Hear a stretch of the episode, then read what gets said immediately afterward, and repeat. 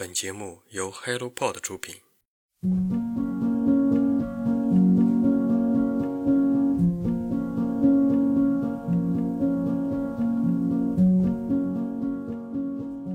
你好，我是清河。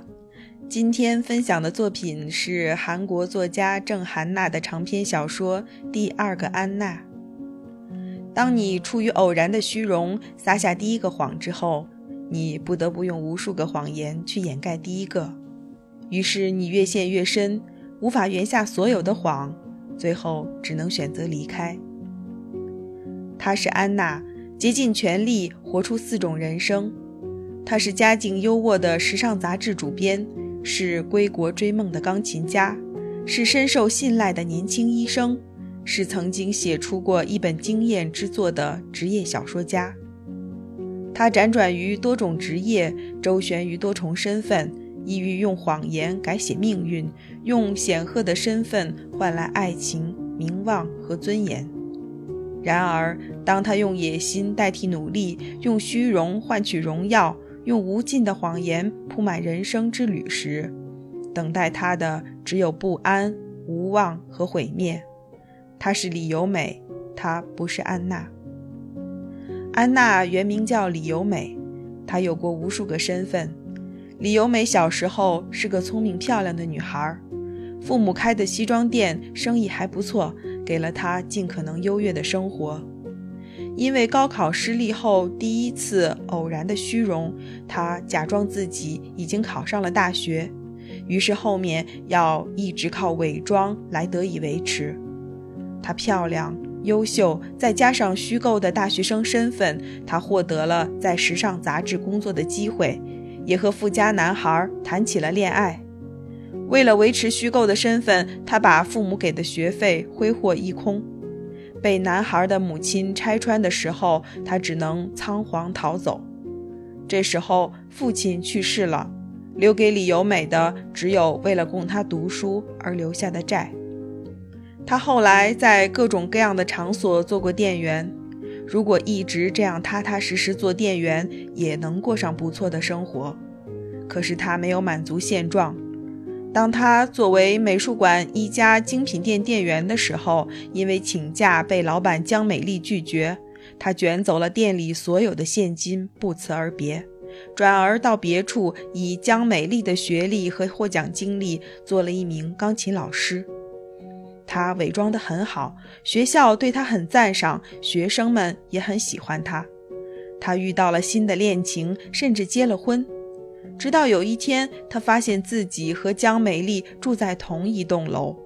被江美丽威胁并戳穿身份之后，他只能再一次逃走。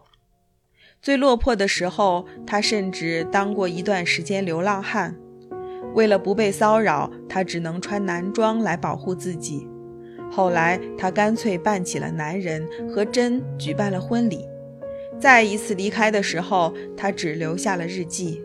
那些日记里，他习惯于每次总用谎言来度过难关，谎言成了安娜的生活方式。而这一切的源头无非是他不愿意接受真实的自己。他在日记中写道：一直以来，我唯一渴望的就是忘记真正的我，这样我才能相信伪装和谎言是真实的，才可以安心地活在这种精神错乱里。那样的话，就不用经历这么多次死亡，即使是假象也会有我的立足之地。不过欺骗别人时，我也明白这只是个舞台，美好的事物也不过是道具而已。李由美本来是个很聪明的女孩，每一份工作也都做得很好，可就是因为第一个谎，每当别人发现她的真实身份时，她就只能匆匆离开。她的几次恋情也都因为被人戳穿而结束。她用表演来活成自己想要的样子，一个舞台被戳穿就默默走开，换一个舞台，从头再来。谁才是书名中的第二个安娜呢？可以是李由美，也可以是书中那位记录安娜故事的作家。他之所以对安娜的故事感兴趣，以至于费尽心血去寻找线索，采访了跟安娜相关的所有人，探究事情的真相，一点点拼凑出安娜完整的经历。是因为他在安娜的故事里看到了自己。这位作家年纪轻轻就写出了不错的小说，本以为自己可以大展才华了，却被结婚生育打乱了节奏。他每天忙碌地照看孩子，痛苦地望着桌上计划写作的小说，迟迟无法动笔。他眼睁睁看着自己的才华、梦想、青春都被孩子这个黑洞所吞噬，他对孩子、对生活充满了仇恨。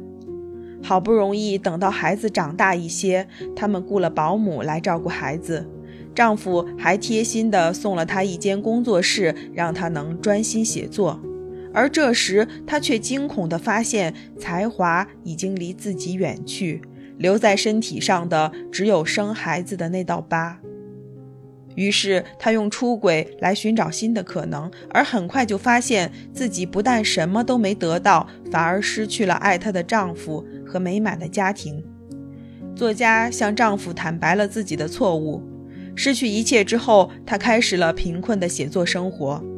在小说结尾，作家在咖啡馆看到了一个长得很像安娜的人，他们对视的一瞬间，两个安娜看到了彼此，他们都为谎言付出了代价。不同的是，作家放下了虚荣，放下了不切实际的幻想，终于坦诚地面对自己有限的才华，艰难但诚实的写作。虽然文章粗浅到自己都觉得羞愧，但诚实地面对自己，让他轻松喜悦，写作也越来越顺畅。作家写下安娜的故事，是想告诉自己，告诉李由美和无数个安娜，放下伪装，面对不完美的自己，是那么轻松愉悦。